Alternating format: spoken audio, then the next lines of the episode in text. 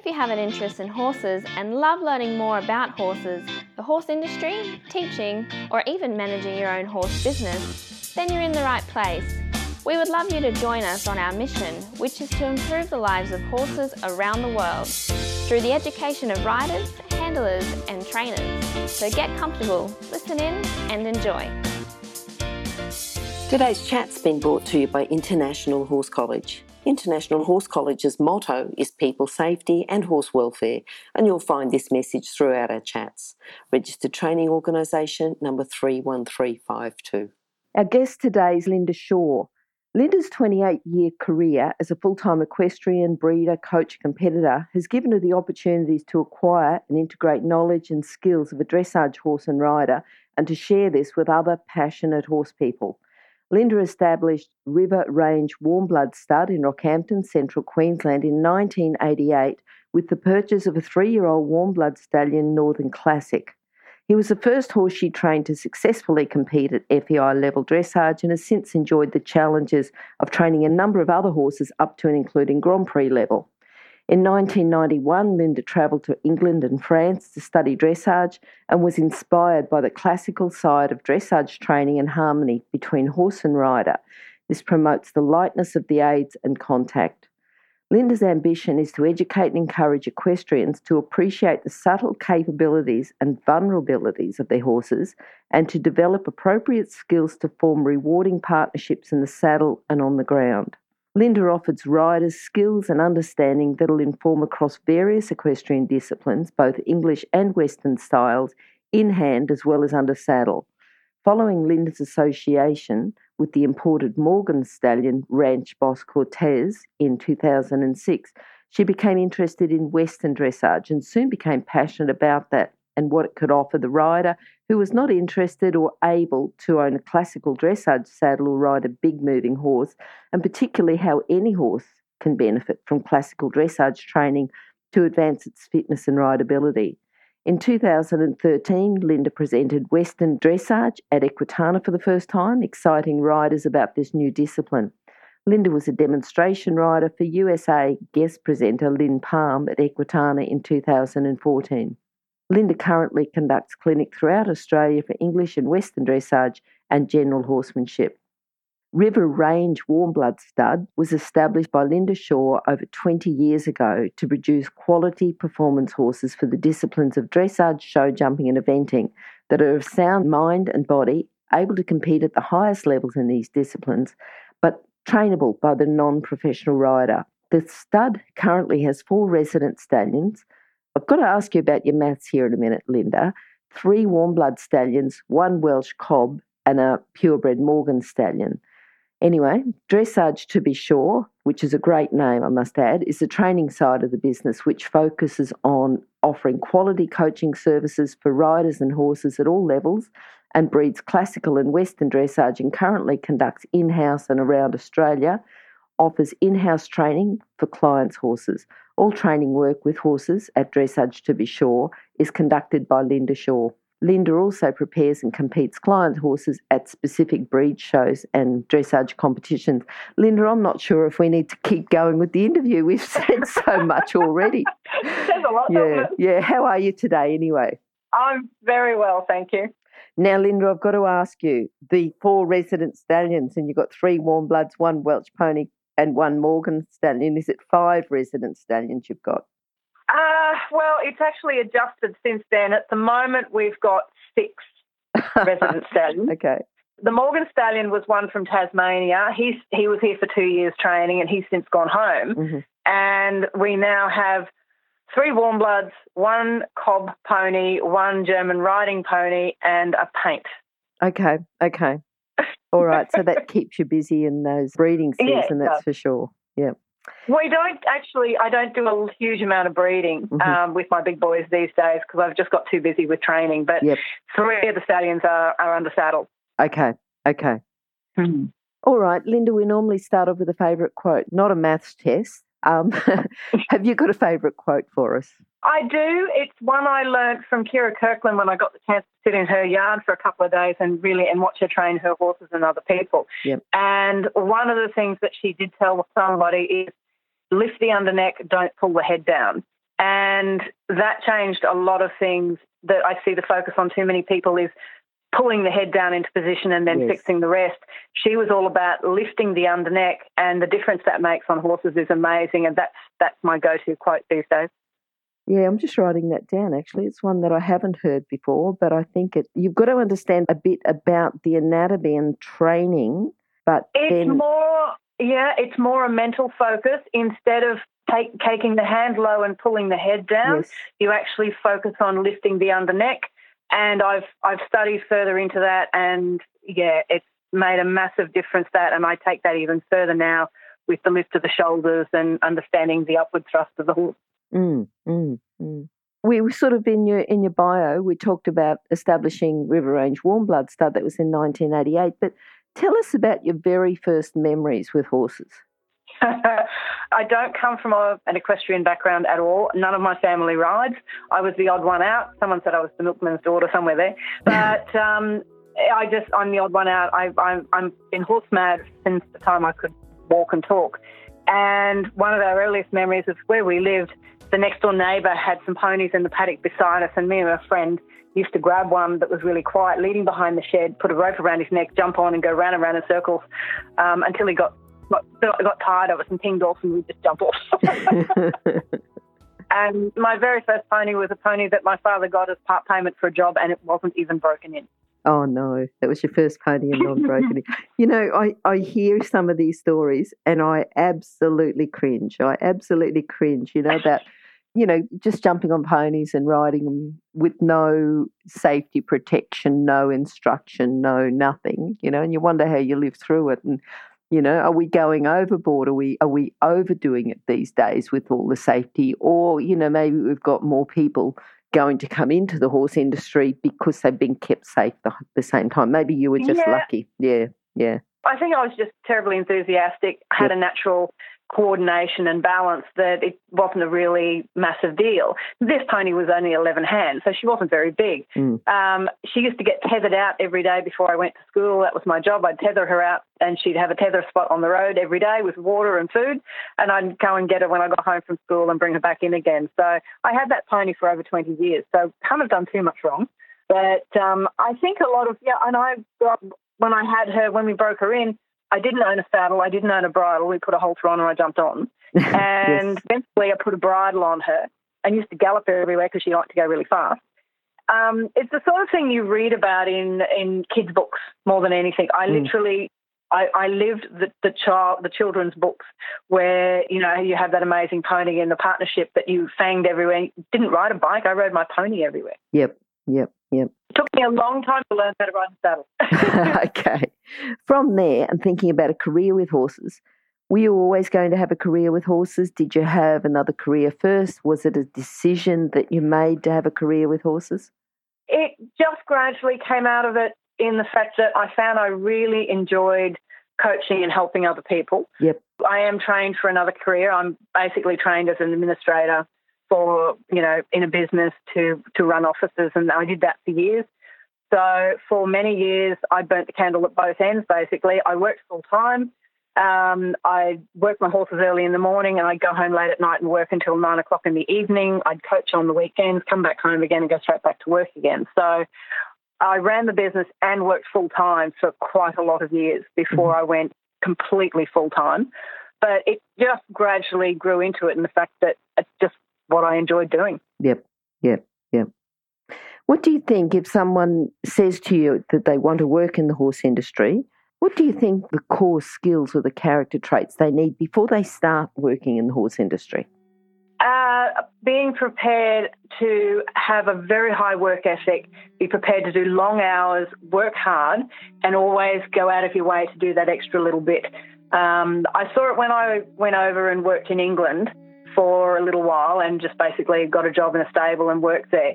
The more you were prepared to put out for your employer and do the extra hours and come down after hours to help and do everything, the more you receive. And that's the best advice I can give to anybody. Just have a very, very high work ethic and be prepared to, to put the extra in because you will get 10 times more back and obviously be prepared to do 12 hours a day, seven days a week with hardly a break. I think that's right too. I think as an employer, if you've got a few people doing the same job, but you've got one who is always putting out the extra, always prepared to do just that little bit extra, you know, just that extra 2%, just that. Yep. And it's not much more, it's just a little bit extra. You know, mm. yes, I'm happy to do it, just have the right attitude. They're the ones that you're going to offer the opportunities to. Absolutely. Mm. And I found I got that. I was given the opportunity then to go to big events because I was reliable and also, you know, you gave out the extra. And even if it was a day you weren't working, you get thrown the opportunity. Do you want mm. to come to Badminton yes. with us? Yes. Do a little bit of strapping and give you the rest of the day off. Do you want to? And for those things, I got to go to Badminton. I got to go to Windsor Horse Show. Uh, I got to go to Windsor three day event. All for being a light strapper. I actually got to groom for a high level hunter person in Windsor Horse Show, right in Centre Ring. And wow. Only because I, I went for the extra thing and said, I'm here, and does anyone want a hand? Yes, yes, yep. And it's also the sort of thing that you, the competitions that you'd be going to on your day off just to go and have a look, but being able to get yeah. into the extra boxes and the extra places, you know, the extra access, yeah. certainly makes a difference. Exactly. And mm. I still do it now, even as a professional, because I, I, run a lot of events and help behind the scenes with a lot of things. And we're yeah. heading to Sydney for the CDI next week. And I sent a note down to the work organiser, said, look, I've got Friday afternoon free. Do you want anything yes. done? Do you want a hand?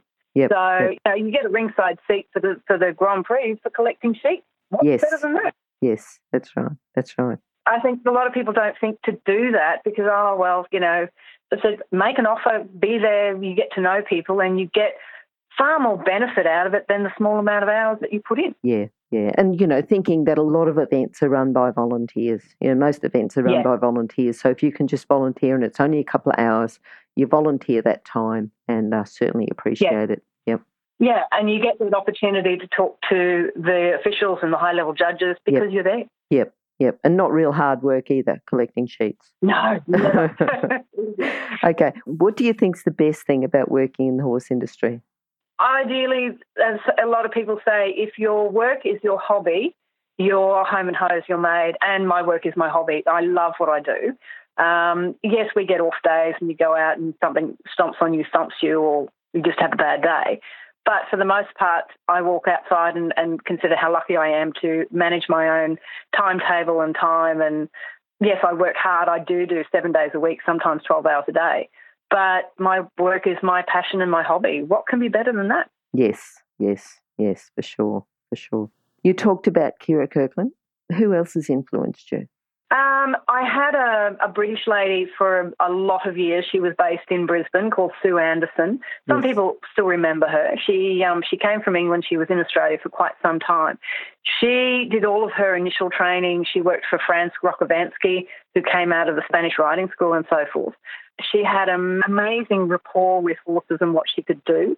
This was a person that I'd had so many injuries cross country and whatnot, she actually couldn't physically sit straight anymore. But she could still ride straight and she could still do a lot of things with horses that others couldn't. She called a spade a spade. You either got on with her or you didn't. I met her when I first bought my first warm blood stallion and she helped me get him right through to medium advanced level. Mm-hmm. And she was a huge influence because she has that incredible work ethic. Everything's done for the benefit of the horses. Um, no gadgets, no fancy tricks. It's just all pure quality training. And it was through her I got to go to England and work as well. So she really influenced everything I did early on with what she taught me. Yep. What about horses? You've you've had some great horses. Oh, I've had some amazing horses. Yep. Yeah. Yeah. I suppose it's a bit like choosing your favourite child. But if you're going to choose just one, who do you think would be the one that you think has been instrumental in changing your career, your career path? Um, well, that's easy. That would be Copenhagen. He was uh, my second warm blood stallion, and mm-hmm. I bred him. I did everything from foaling him down right through to riding him in his very first Grand Prix test. And he was one of those horses that made everything incredibly easy. And it was wasn't till I know, unfortunately, I did have to sell him to, for financial reasons and whatnot. But um, every horse after him seemed incredibly hard, and you sort of wonder why was everything so easy on that horse. He he could do his one-time tempis were party tricks. He he could do 21 one down the centre line, and I was training him at FEI with no help. mm. because mm. I couldn't find a trainer that really suited me. It was him I actually got my very first lessons with Kyra Kyrklund on, and she completely changed the way I looked at what I did yep. um, due, to, due to that lesson. And that was a lesson I actually won through Horse Magazine, mm-hmm. uh, Horse Field actually. I actually won a competition. Drove that horse from Rockhampton to Melbourne for a 40 minute lesson. Oh, wow. Oh, um, wow. Yeah, that's commitment. And, you mm. know, I contacted Kyra when I went overseas in 2006 and said, I don't know if you remember me, yada, yada, yada. And she said, We actually do. We still talk about the person who drove 2,000 kilometres for a 40 minute lesson. She was so impressed with my commitment to that, they rang me up the second day and said, She wants to give you another lesson. So wow. she gave me a second wow. lesson yep. because of that commitment and such. And that horse changed a lot of what I did in that he was so easy. And it wasn't until I started training his son that I realised the reason he was so easy is the fact that some horses are just born that way. They've read the book. There's not an ounce of um, stubbornness or dirt or anything in them, and they just said, "You tell me what you want, and we'll try." And they try their absolute heart out for you every time you sit on. There's no better feeling than that. Yeah, yeah. What do you think's been your proudest moment? Proudest moment would easily be persevering with the son of Copenhagen, who broke his neck as a four year old, and never giving up on the horse. He developed ataxia in his back legs. Yep. He paralysed his back legs. And I never gave up on him. And I trained and worked with him for a couple of years. And the first six months was hard mm-hmm. because it was in hand mostly. And got that horse back from 60, over 60% paralysis in his hind limbs to being able, able to do piaffe, Levade, canter pirouettes, and flying changes. Wow. Wow. Yep. That's my proudest moment. That taught me to learn from adversity like that. Uh, I don't wish it on anybody, yep. but what that taught me was priceless. Yep, yep, yep. And I never gave up on him because he never gave up on himself. Yeah, yeah. Thinking about where you are now, you know, which may not be a particular horse problem, you know, where you've got, well, six stallions at stud, but you're training, you you're a real expert in your field, okay, both in classical dressage, competing, Grand Prix, but also in Western dressage. And, you know, you've got six stallions, so that sort of says, you know, a bit as well about just your knowledge about, you know, horses, horse handling, horses on the ground. What do you think's been your biggest challenge, and it may be a business challenge, to get to where you are now? Uh, I don't know. It's hard to say. My biggest challenge to sometimes is running in running the business is I'm very much, uh, I fly solo. Yes. I um, don't earn enough money to have staff or anything. I don't have people tacking up horses and bringing them out. I have to work around fitting in enough lessons to pay the bills. Yep. And um, you know, and still give all the horses that are here in training. And at the moment, there's eight in training. So if you imagine, I've got eight in training, got yards to clean, stables to clean. I actually do all my own farrier work. Um, we do my own breaking in here and etc. Plus all the lessons managing all the administration for the clinics. And those are my biggest challenges. It's just keeping ahead of everything. Um, I don't have um, a partner who helps the share of the costs and, and the expenses of the property and everything. So the whole lot's on my shoulders to still go out every day to that extent with that level and still enjoy what I'm doing. Um, and have a clear head for training every horse as an individual as well, and not letting, I suppose, the stress of simply running this place get to me and have it um, affect any of my training and my horses. Yep, yep, yep. So you've really got to manage your time, haven't you? You know, I mean, you, you're fitting that much into the day and you're coping and not getting sort of overstressed by just, I suppose, getting overwhelmed by it all. So you've got to have some good time management. What's some good time management tips you would tell people about managing their, their day with horses and running their horse business? Probably having very much that timetable of stating, okay, I have to get up at this time, I have to have the horses fed by this time, I have to have breakfast finished by this time, pretty much, and being disciplined in in your timeline to a large extent.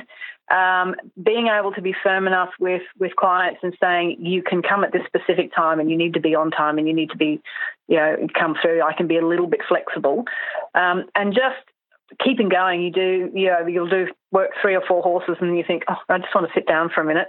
But also taking that break and coming in having a cup of tea or a cup of coffee, sitting, relaxing for a few minutes, and then you can go out and do another four hours straight, that mm-hmm. sort of thing. Mm-hmm. So take the time out to give yourself those small breaks. Yes, you've got to get a lot done, but you look at it as small blocks, not as if you looked at the whole picture, you stand back and I have you know a few clients saying, How do, how do you keep going? How do you do this? And I went, Well, you don't look at it as a massive block. If you did, you do you really would be overwhelmed.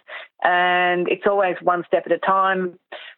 Things get thrown into the works in that you'll look up while I'm riding. I'm lucky with my where my arena is. I can see nearly every horse on the property at most times, and I'm always doing visual checks just to make sure someone hasn't done something wrong. Um, and you look up and notice that someone's in a paddock they shouldn't be, or you've watched this horse lay down four times in the last hour and gone, uh oh. So the whole schedule changes for that day because you've got to go and adjust something and yep. fix something or yep.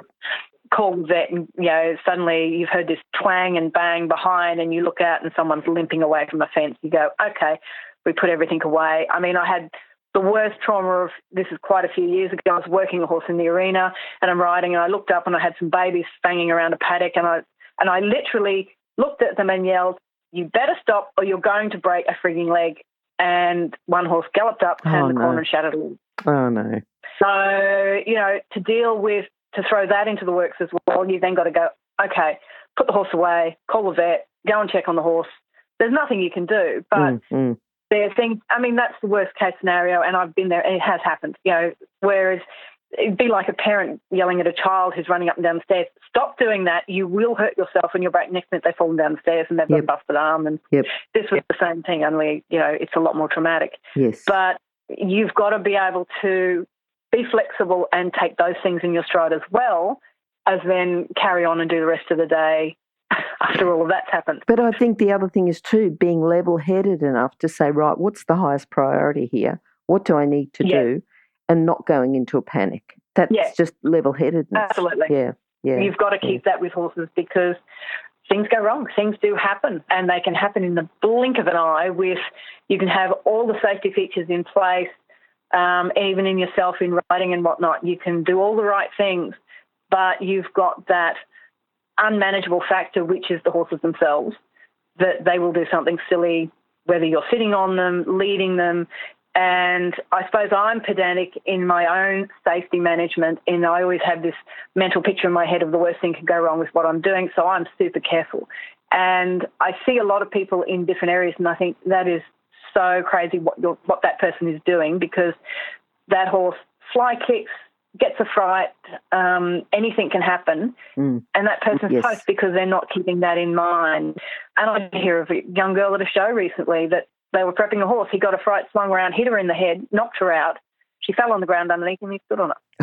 so, you know, and she's in hospital with brain damage because of something so simple of just a tiny little lack of awareness or just a really unfortunate accident that things can go pear shaped so quickly that not enough people take that into account when they're around them. Yes. They yes. they just don't have that second instinct to just be doubly careful all the time. And even the very quiet, well trained horses can still do something a bit unpredictable. They're not machines, they are unpredictable Absolutely. animals. Yep. Yep. Ironically, they seem to be the ones that hurt people the most because people get very complacent. Mm, mm. You can relax to a certain degree, but you can never be complacent around them. Yep. Not completely. Yep. Mm. Linda, thinking about your transition, not not transition, I don't know if you call it that, from classical dressage, but also now going into Western dressage. I want you to think from a, a Western dressage trainer. What's a common fault that you see with the riders that are starting off? You know, if you sort of go to a clinic and you see riders that you haven't seen before again and again, what's a, a common fault that you see with them and what do you do? How do they fix it? A common fault is the, the perception of, of what normal West you know normal Western showing is, which is a either too and too slow and the the head way too low. So they feel they've got to slow the horse right down and pull the head down. So teaching them that Western dressage is actually much closer to a, an old-fashioned classical style than even what current competition dressage is, and showing them that the horse doesn't have to be have its nose on the floor or really low in its poll in order to be round in the back. Um, that they don't have to have their hands down below the whizzer in order to achieve any sort of frame that they can sit up, they can lift the hand a little bit, and, and you work on much more of the, the natural elevation coming up through the horse to develop the collection and the lightness that comes from that. So, for the most part, it's either generally speeding people up a little bit and getting them to allow the horse to lift up through its shoulder and its core instead of thinking of pulling the head down into the frame and, and feeling they've got to lower their hands right down and tug the head down. Okay, okay, that's mm. good. If you're an equestrian coach or a horse riding instructor, or even if you aspire to be one, have a look at the free video series for horse riding instructors on the Horse Chats website. Go there now, have a look. horsechats.com. Now, is there a book on Western dressage that you'd like to recommend, or is this the book that you need to write for us? Probably the book that I need to write for a lot of things. Um, there is one book called 101 Exercises for Western Dressage. Mm-hmm. I haven't actually had a read of it, but there is that. At this stage, um, there's a lot of small articles and information on, on the internet and so forth. No one's written um, I think there is one book written by a lady in the US on a bit of Western dressage. Even reading some of the cowboy dressage books that have been done by Ed and Beth Hallamy helps a little bit because the disciplines are very, very similar. But reading any, training through any classical dressage horsemanship uh, style manuals will actually help with the Western dressage. The main thing that people have to realize is it's not just because we call it jog and lope and such, it's not necessarily slower. For me, it's just a much softer way of going, okay. allowing the horse to be really relaxed and soft in their way of going. Um, and using, I use all the same exercises um, and styles for both the Western dressage horses and the English dressage horses. It's just allowing the Western ones to work with a lot softer impulsion. It's not lack of impulsion, it's just softer. For mm-hmm. me, it's that's that's how I explain it. Yeah. Now, with Western dressage, what level do they go to? Do they go to Grand Prix? Not at this stage. They don't go to Grand Prix. Mm-hmm. Um, they've just introduced a level four in America, which will come into Australia soon, which will have, um, I believe, flying change. They'll have the flying changes in it. They've already got half pass in their level three. Half the their level three that they do is like a, a baby medium. It has no flying changes, just simple changes, mm-hmm. but half pass and renvers and counter canters and all that sort of thing. They're bringing in the level four, which will have the the flying changes, and I think they're talking about counter pirouettes in that as well. But yeah, they aren't quite up through the Grand Prix yet because a lot of riders really aren't that, at that level ready to compete to do that. Sure because of most of the people who are coming into Western dressage are very much that ground roots style that they're not much above a novice level rider. Mm-hmm. If you're comparing English dressage novice level, so um, but yeah, they are they're working on it, but they're taking their time doing it to try and make sure they get it right. Okay, okay. What are you looking forward to now, Linda? What does your future hold? Um, playing a lot more with. Um, I've got a cob pony here, and we head off to Sydney um, next Tuesday to do um, the Sydney CDI for the five-year-old ponies, and starting to produce some Him crossed over my warm blood mares to produce some really nice um, dressage ponies and so forth, and um, got some some nice young horses coming up and through, and just expanding my clinics and and things. Um, but yeah, mostly just I suppose I've I've done all the big competitions. I'm not as competition orientated as what I used to be. I enjoy events. Mm-hmm. Um, I do more horse shows for the Morgan horse and the and the Welsh ponies and things. Um, and I just I suppose I really enjoy that that variety. You know, it's between going to an event such as Sydney CDI to we did Morgan Horse Nationals a couple of weeks ago, and um, we've got pony dressage. I've got a new stallion here, a new German riding pony stallion for a client that we're training him up for Brisbane CDI. He's really exciting. So yeah, and I really enjoy running clinics and, and working with all my different riders for that sort of thing and teaching people, I suppose, my theories around training, which are a little bit different in some of what I do compared to the conventional trainers. I was just um, about to ask you what your philosophy with horses is. So if you'd like to just briefly tell us that, that would be good. Yeah, I can. Um, so what I work on, particularly when I'm training, is I work on lift before length. Okay. So that um, I, if you teach your horse to activate and lift its core rather than focusing on how round it is in its poll and bringing the head down. Focus on lifting and activating the core of the horse. And there has been scientific research study done, and that over 50% of a horse's upward thrust actually comes from its front legs, not its back legs. If you, and whereas everyone talks yeah, about, exactly. yeah, whereas exactly. everyone talks about engaging the back legs and driving the back legs under, if you drive the back legs under, but you don't teach the horse to elevate through its core first, you might as well be accelerating a car into a brick wall with no ramp because it's just going to compress and crunch because there's no space. I work mm. on teaching the horse to use its upward thrust in its front legs, and every horse has it to some degree. Some have more than others. Some know how to naturally use it. And then on the other hand, you get the problem horses who have learnt to, through protecting themselves for whether it's bad riding or an injury, they've learnt to lock down their core, their front core and their shoulders, and they've lost their upward thrust. So no amount of driving the hind legs forward underneath will actually lift the shoulders. The shoulders have to come up from the thrust in the front legs. There is scientific proof and um, research proving this, and I have found I can fix. I've fixed a lot of broken horses that have come through here that have lost their canter, they've lost their self carriage, they've got really heavy on the forehand, all that sort of thing, and I get them all. I can get them all to actually start to really dance up through the shoulders, um, and just start to really enjoy what they're doing again um, through just going through a different focus. It takes longer. Um, there's no fancy tricks, there's no fancy gadgets that can be used to do it, but you can fix and correct a lot of horses that have locked their backs down. The more you teach the shoulders to lift, the more relaxation you can get through the back. But if you drive the hind legs under before you fix the shoulders and the back, all you create is more tension through the momentum. So I suppose, you know, those are my main philosophies and theories. Yes, I offer the horse to stretch forward and down and lengthen the back when we need to, and my horses all follow the bit and follow the contact anywhere I put it really lightly once they've learnt how to use their back properly.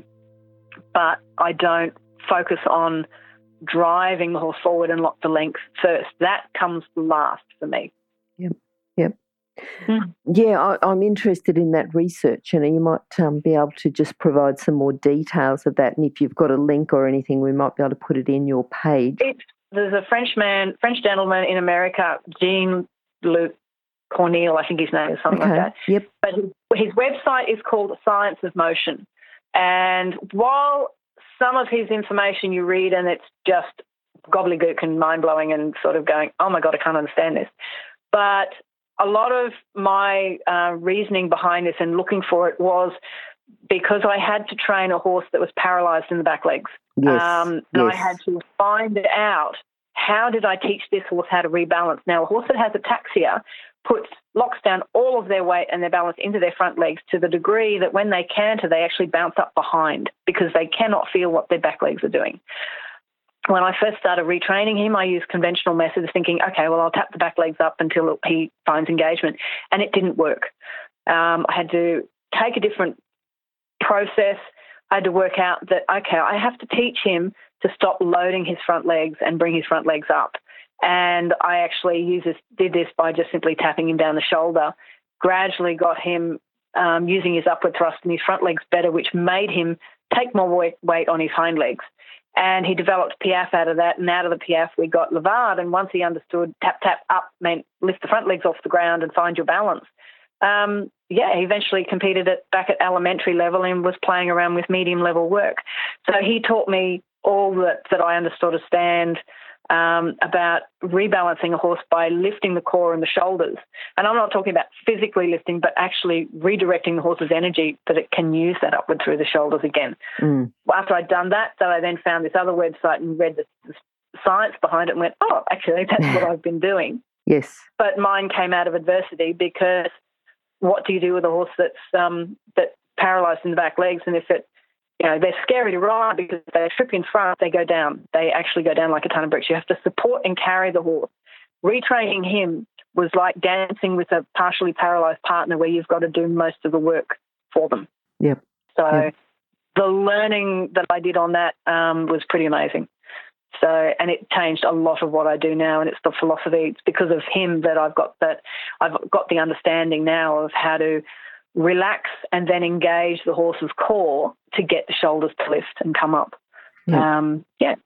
Mm. That's interesting. And um, I'd love to get you to come back and talk a bit more detail about not just that, but, you know, I was sort of thinking Western dressage, but I think there's quite a few different areas that the listeners would enjoy learning from you. So, um, yeah, if you're able mm. to do that.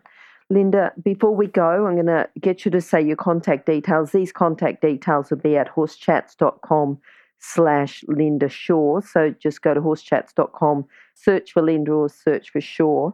But um, yeah, just in case someone's got their pen out, Linda, can I have some contact details for you? What's your website? Yeah, uh, my website is www.riverrange.com.au. Okay. And um, my mobile number is 0417 797 815. And the email address is on the website uh, if they need it. There's lots of information on the website on a lot of different things that I do, including my training philosophies and so forth as well. Good. Yeah. Good. All right, Linda, thanks very much for talking to us, and hopefully we'll catch Absolutely. up with you sometime again very soon. Sounds great. Thanks, Glenys. Okay, bye. Bye. If you've enjoyed this chat, then please comment, rate, and subscribe. If you'd like any changes or recommendations for guests, then please contact us through horsechats.com. And while you're online, have a look at the government accredited courses at internationalhorsecollege.com. Registered Training Organisation 31352. Remember that our comments and instructions are general in nature and do not take into consideration your individual horses or your individual ability and circumstances. If you enjoyed this podcast, then please leave your comment below